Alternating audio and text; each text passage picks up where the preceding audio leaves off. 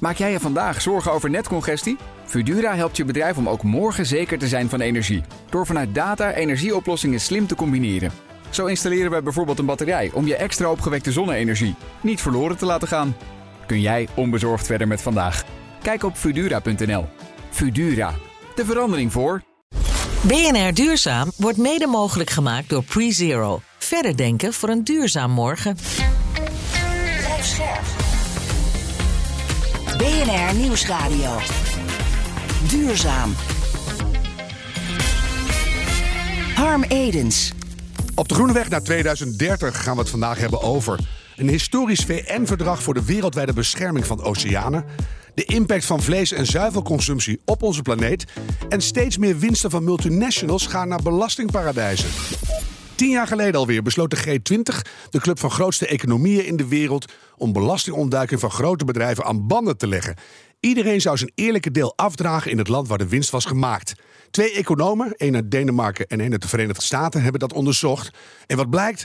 Het is alleen maar erger geworden. Ondertussen wordt er nu per jaar zo'n 1000 miljard dollar weggesluist. Als daar normaal belasting over zou worden betaald, zou er heel veel meer geld kunnen worden gestoken in het vergroenen en circulair maken van deze wereld. Zolang het ontlopen van je verantwoordelijkheid nog steeds de normaalste zaak van de oude fossiele wereld is, wordt het tijd voor hele andere maatregelen. Ik ben Harm Edens, dit is BNR Duurzaam en ons groene geweten is deze keer Annick Monen van de Jonge Klimaatbeweging. Fijn dat je er weer bent, Annick. Jij hebt voor ons het duurzame nieuws van de afgelopen dagen gevolgd. En dat begint met de oceanen. Absoluut. Ja, het gaat niet zo goed met onze oceanen. We, we, kennen allemaal de verschillende problemen van de plastic soep, de verzuring van de oceanen, het verlies aan biodiversiteit door de grotendeels ook overbevissing. Ja. Um, dat wil de VN uh, al een hele tijd lang oplossen. Eigenlijk al tientallen jaren zijn er uh, internationale uh, onderhandelingen om te proberen om maar een oplossing te bedenken voor die gezondheid van de oceanen. En nu eindelijk uh, is dat gisteravond gelukt. Hoera. we hebben nu wat heet een High Seas Treaty. En daarin is afgesproken dat voor 2030 30% van de oceanen van de internationale wateren moet worden beschermd. En dat is best wel een big deal, want op dit moment is dat nog maar 1,2%. Ja, en dat is super belangrijk, want 97% van alle extra warmte die door broeikasgassen in de atmosfeer terechtkomt, wordt opgenomen door die oceanen. Het water verzuurt daardoor en dat heeft weer hele nare consequenties voor het onderwaterleven. Absoluut. Nou ja, en deze mooie High Seas Treaty is ook een hele goede toevoeging op het verdrag wat eerder dit jaar al werd gesloten in Montreal in Canada. Daarin werd al besproken dat, het, uh, dat de natuur boven water ook voor 2030 uh, voor 30% beschermd moet worden. Ja. Dus we zetten zo stapje voor stapje gaan we steeds meer de goede kant op. Er is nog wel heel veel uh, te gebeuren, want het sluiten van een verdrag is één ding. Het nakomen is een ander. Kijk bijvoorbeeld naar het verdrag wat we bijvoorbeeld gesloten hebben om de wereldwijde temperatuurstijging tot anderhalve graden te beperken. Ja, dat is een verdrag waar we ontzettend blij mee zijn. Maar het nakomen, dat lukt nog niet helemaal. Nee, we zitten geloof ik op drie graden. Nu moet nog anderhalve graad af. Wij maakten hier uh, een jaar geleden nog een aflevering over. Een college over de rol van oceanen heet die. Ik zou zeggen, zoek die even op in je podcast-app. Want dat is echt de moeite waard. Dan uh, ander, maar heel leuk nieuws vind ik. De eerste echte circulaire fiets komt eraan. Absoluut. Ja, er is dus in Amsterdam een hele kleine fietsenproducent die inderdaad een circulaire fiets heeft geproduceerd. En een circulaire fiets hoor ik dan denken, dat is geen fiets die alleen maar rondjes kan rijden. Dat is een fiets waar je eigenlijk uh, je hele leven mee kan doen, omdat je alle modules van zo'n fiets één voor één uit elkaar kan halen en kan laten repareren. Waardoor je dezelfde fiets kan houden, maar stel dat ene onderdeel ermee ophoudt, en dan kun je hem gewoon laten repareren. Hoef je die fiets niet meteen naar de schroot uh, te rijden. Nou, het merk Roots heeft dat gedaan. Uh, de fiets heet de Roots Live en dat ding bestaat dus uit 12 modules die in principe een leven lang mee zouden moeten gaan. Ja, dus een dingetje stukjes, nieuwe module erin en dan kan je hem gewoon weer gebruiken. Niet meer weggooien. Tot slot, Aniek, 40% van de elektriciteit die in Nederland wordt opgewekt is al groen. Hoera! Nou, we hebben echt alleen maar goed nieuws vandaag inderdaad. Het Centraal Bureau voor de Statistiek kwam inderdaad gisteren met het goede nieuws dat we op dit moment al 40% van, van onze elektriciteit groen wordt opgewekt. Mhm. Mm -hmm. Dat is ten opzichte van vorig jaar met 20% gestegen. En dat heeft vooral te maken met het feit dat steeds meer mensen zonnepanelen hebben en ook steeds meer windmolens op zee staan en de windomstandigheden ook wel erg goed waren.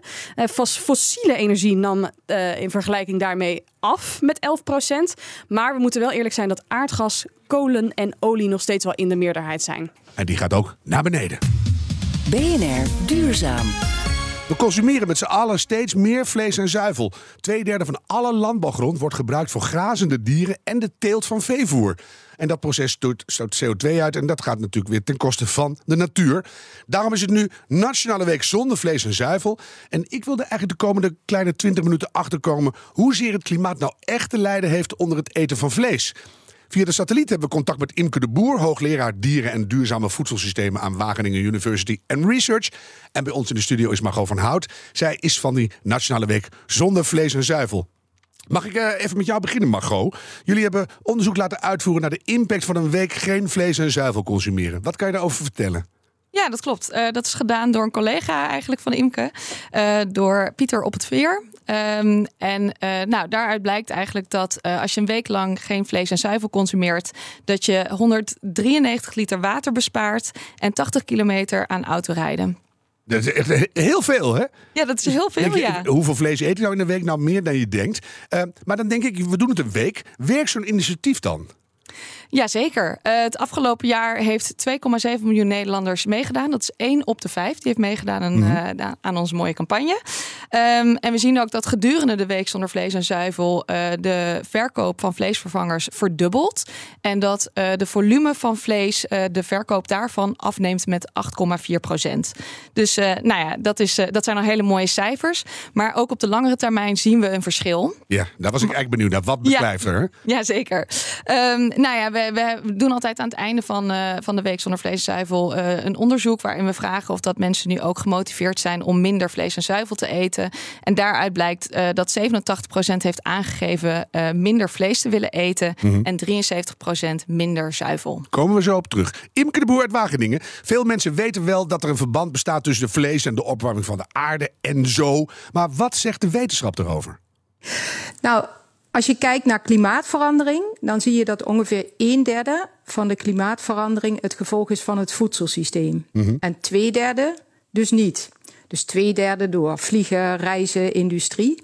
En van die een derde is iets meer dan de helft komt door de productie van dierlijk voedsel. Ja. Dus ja, er is degelijk, wel degelijk iets te winnen uh, wanneer je meer plantaardig gaat eten. Want plantaardig voedsel heeft een lagere uh, ja, carbon footprint, zeg maar CO2-voetafdruk. Mm -hmm.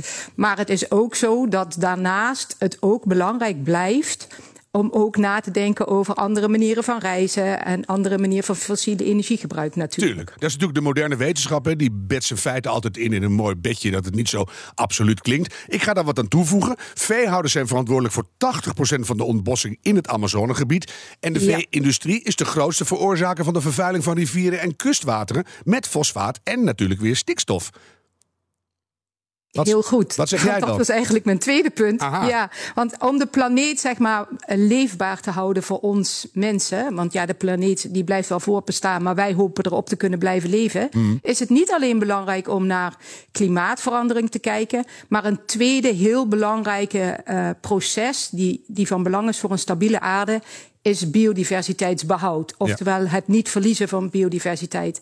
En als je dan kijkt naar de landbouw, dan zie je dat de landbouw op land ongeveer verantwoordelijk is voor 70% van het biodiversiteitsverlies. En op de wateren ongeveer voor de helft. Ja. Dus en als je kijkt naar de bijdrage van de veehouderij aan die, bio, aan die biodiversiteitsverlies, dan is die heel erg groot. Mm -hmm. Dus er is wel degelijk een goede reden om minder dierlijk product te eten. Ja, zou veganistische In... oplossing wat jou betreft dan ook wetenschappelijk uh, oké okay zijn? Gewoon veel minder of geen vlees eten?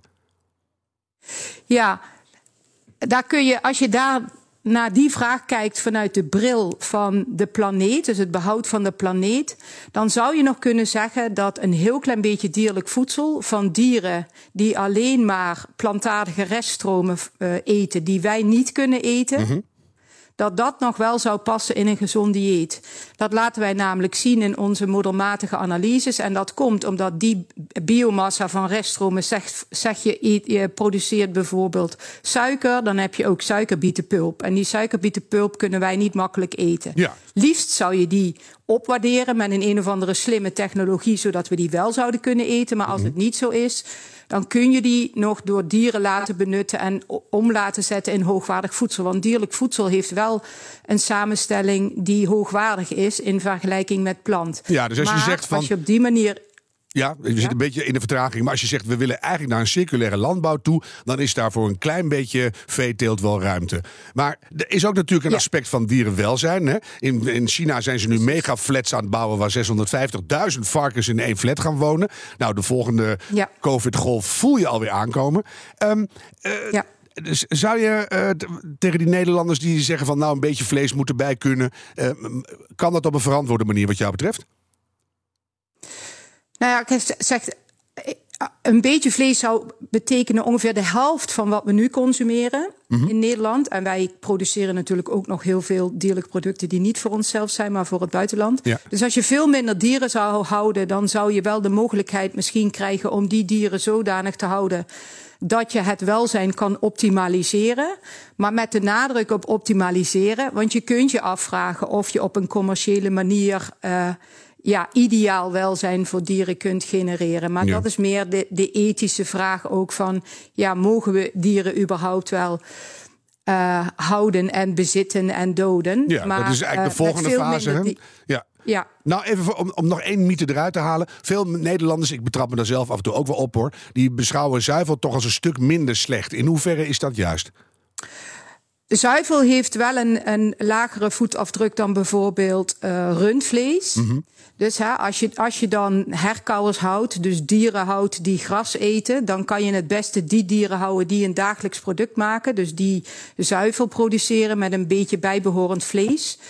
Ehm, en, ehm, maar het, het heeft wel een hogere voetafdruk dan eh, plantaardige productie. Ja. Ehm, mevrouw de Jonge Klimaatbeweging, u bent vegetariër al een, al een flink tijdje, hè? Nou ja, ik zal me formeel toch flexitariër noemen. Meer omdat ik zo'n beetje 95% van de tijd vegetarisch eet. Maar klopt inderdaad. Ik ben, eh, denk ik, tijdens mijn studie, dus dat is nu ja, vier, vijf jaar geleden, ben ik op een gegeven moment echt helemaal plantaardig eh, gaan eten. Ehm, en daar ben ik toen twee jaar daarna toen toch op teruggekomen eh, vanwege de, nou, eh, tekort aan ijzer en eh, toch een te drukke levensstijl om die veganistische eetstijl in stand te houden. Ehm, maar dat doe ik eigenlijk met heel veel plezier en liefde nog steeds. En ik zorg er eigenlijk voor dat ik inderdaad zo via mijn dieet als het ware een zo, zo klein mogelijke uitstoot Ja. heb. En gaat je omgeving er al wat positiever op reageren of ben je nog steeds het buitenbeentje? Nee, ja, ja, ik zit sowieso natuurlijk in een soort groene bubbel. Dus iedereen Ja. om mij heen is vegetarisch. Maar Ja. nee, eigenlijk krijg ik vooral heel veel leuke en enthousiaste reacties. En mensen zijn dan ook vooral heel erg benieuwd wat je dan precies eet. En of je nog leuke aanraders hebt. En ik vind dat je vegetarisch eten eh, vaak nog veel lekkerder maakt dan, eh, dan simpelweg een AVG'tje op je bord. Ja, dat is eigenlijk wel waar, want je besteedt er meer tijd aan. Jij hebt op onze zo- verzoek wat cijfers over de vlees- en zuivelconsumptie in Nederland meegenomen. Ik zou zeggen, kan je ze even noemen? Absoluut. Ja hoor, de gemiddelde Nederlander eet namelijk ongeveer 76 kilo eh, aan vlees per jaar. Dat is best wel een flink bedrag. Gemiddeld betekent dat dat we ongeveer 120 gram vlees per dag eten. Dat is ongeveer nou, de grootte als het ware van een stuk biefstuk op je bord. 36 gram van die 120 gram is rood vlees. Dus dat zijn varkens en runderen.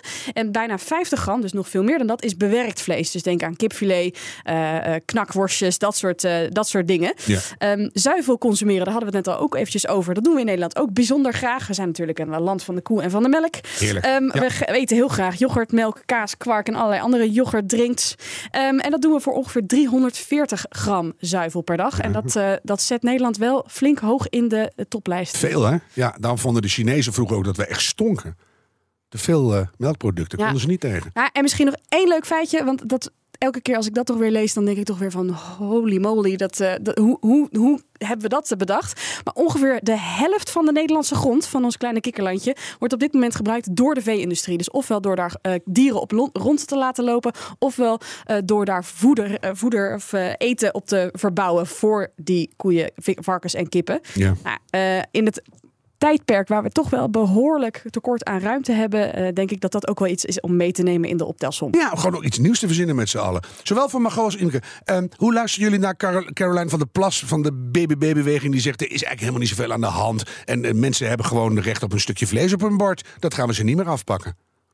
Nou ja, kijk, uiteindelijk vanuit eh, de Week Zonder Vlees en Zuivel is ons doel om eh, een flexitarisch eetpatroon te promoten. Eh, kijk, wij- wij- jij zegt het zelf al natuurlijk, Aniek, wij zitten allemaal in een beetje in een groene bubbel.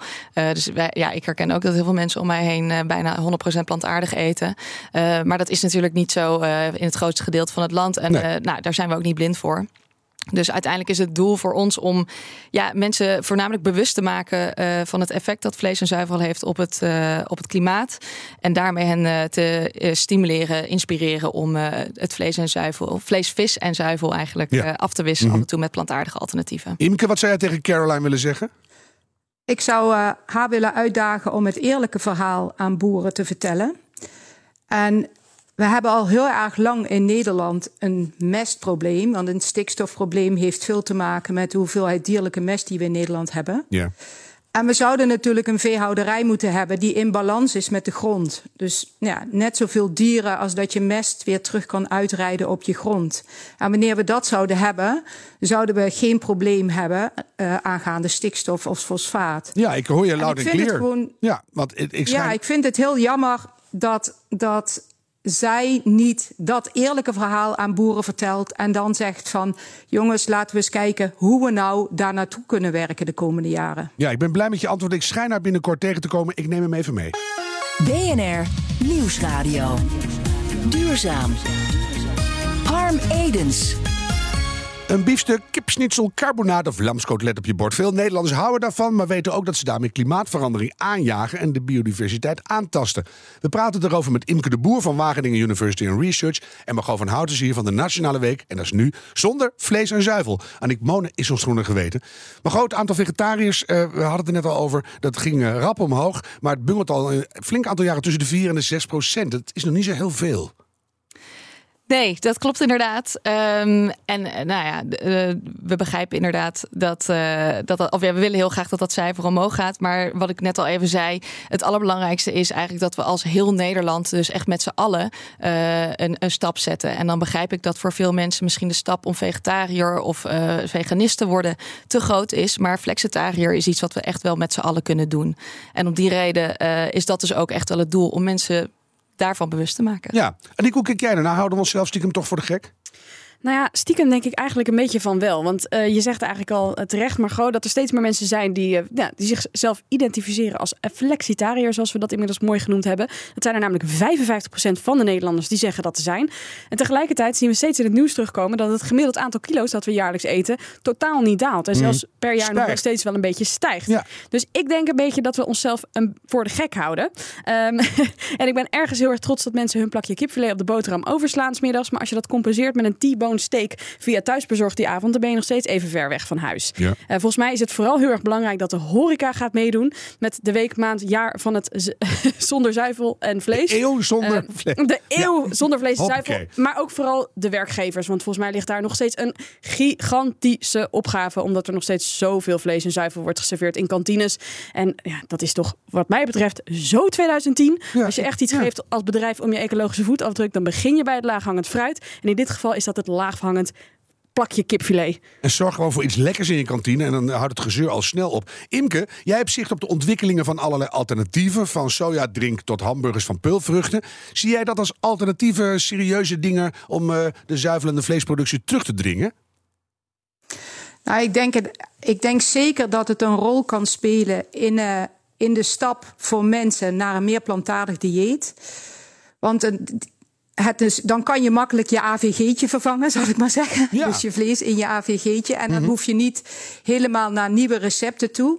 Ik denk wel dat het daarnaast ook belangrijk is dat we de jonge generatie en misschien ook de ouderen die, die dat nog echt willen, uh, ook gaan helpen bij het zoeken naar heerlijke plantaardige gerechten. Want die zijn er gewoon. Dus dan heb je die vervangers helemaal niet nodig. Want ze zijn natuurlijk op dit moment wel relatief duur. Ja, is ook zo. Nou had ik ook uh, het gevoel dat er bij kweekvlees enorme doorbraken zaten aan te komen. Heb jij een zicht op die ontwikkelingen? Gaat het goed?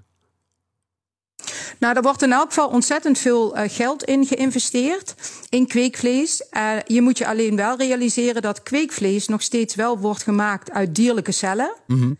En die dierlijke cellen hebben nog wel steeds plantaardig materiaal nodig om te eten. Ja. Dus in mijn ogen zou het nog effectiever zijn als je gewoon uit plantaardig materiaal vleesvervangers maakt. Ja, ja, ja, dan Want ben- plantaardig eh, materiaal kan leven van het water en de lucht, zeg maar. Ja, precies. Dus het moet het die kant toch op. Nou, nou zijn we al jaren bezig mensen bewust te maken. Hè. We hebben al een paar jaar de week zonder vlees en zuivel. Wat gaat er nou voor zorgen dat we substantieel minder vlees gaan consumeren? Is dat toch een vleestax of eh, meer wetgeving voor de producenten van producten? Of mensen laten zien hoe dieren echt leven? Ik heb het gevoel dat we dat al gedaan hebben. Maar wat denk jij, wat gaat nou echt het verschil maken? Nou ja, wij zijn een, eh, een consumentencampagne. Dus wij zijn echt opgericht door de consument. En ik denk eigenlijk dat de overheid hier echt een stap in moet gaan nemen. We hebben alles al gezien. Hè? Slachthuizen waar het niet deugt. Zielige Ja. varkens, schele kippen. Alles kwam langs. Mensen kijken gewoon weg en eten door. Nou, helemaal mee eens. En ik denk dat de enige stap die, of de enige partij die hier echt bij kan helpen, ook de overheid om die Mhm. reden is. Leuk om te benoemen is dat uh, ProVeg vorige week uh, een petitie is gestart. Uh, dus ik zou ook iedereen uh, die hier naar luistert op willen roepen om uh, die te ondertekenen. Hij heet uh, Overheid Kom aan tafel. Ja. Um, want ja, zo, alleen zo kunnen we samen een verschil maken. Ja, en als we dan toch hebben over overheidsinstanties. Ik ben het namelijk helemaal met je eens, Margot. Uh, volgens mij ook een hele belangrijke speler om hierin mee te nemen is de Belastingdienst. Oh, het is weer zo laat. Ja. Ja. Uh, eerder dit, uh, nou eigenlijk vorig jaar was dat trouwens, uh, werd er in het coalitieakkoord aangekondigd dat de, de belasting op groente en fruit zou worden verlaagd. Ook mm. om natuurlijk deze beweging een, een, steuntje in terug te geven. Um, maar vervolgens komt de Belastingdienst met dat dat vier jaar gaat duren, omdat zij keihard tegen eigenlijk de grenzen van hun eigen capaciteit aanlopen. Heb je deze, Volgens mij is dit vorige week het nieuws gevolgd? Er zijn al 18 jaar softwareproblemen bij de belasting. Dus Ja, vier jaar nog wel meevallen Nou, eigenlijk. Volgens mij, de, het vraagstuk van nationale urgentie is misschien niet eens uh, direct uh, dat we iedereen uh, veganistisch moeten maken. Maar in ieder geval dat de Belastingdienst deze transitie kan meemaken. En dat ze daarmee ook de consument een duwtje in de goede richting kunnen sturen. Ja, die hebben we echt nodig. En we moeten een beetje guidance hebben in de hele materie. Imke de Boer en Margot van Hout, dank jullie wel. En meer informatie is te vinden op weekzondevlees.nl. Annick, Annick, tot slot, wat, wat, neem jij mee naar de, de avonddis? Wat ga je vertellen? Wat eet je trouwens vanavond? Ja. nou, wat ik meeneem is inderdaad nog meer inspiratie om vanavond vegetarisch te eten.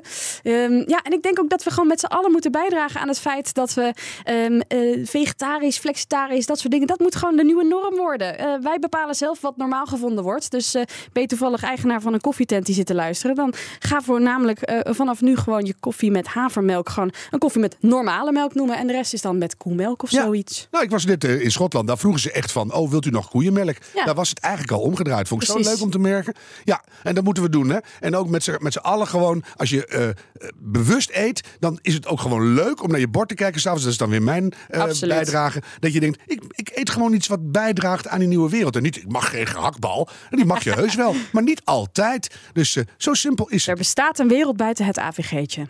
Ja. Zullen we die dan maar als laatste houden? Dankjewel Annick Monen van de Jonge Klimaatbeweging. Dit was BNR Duurzaam, de groene weg naar 2030. Laten we die met z'n allen nemen en een beetje doorlopen graag. De tijd van treuzelen is voorbij. BNR Duurzaam wordt mede mogelijk gemaakt door PreZero. Verder denken voor een duurzaam morgen.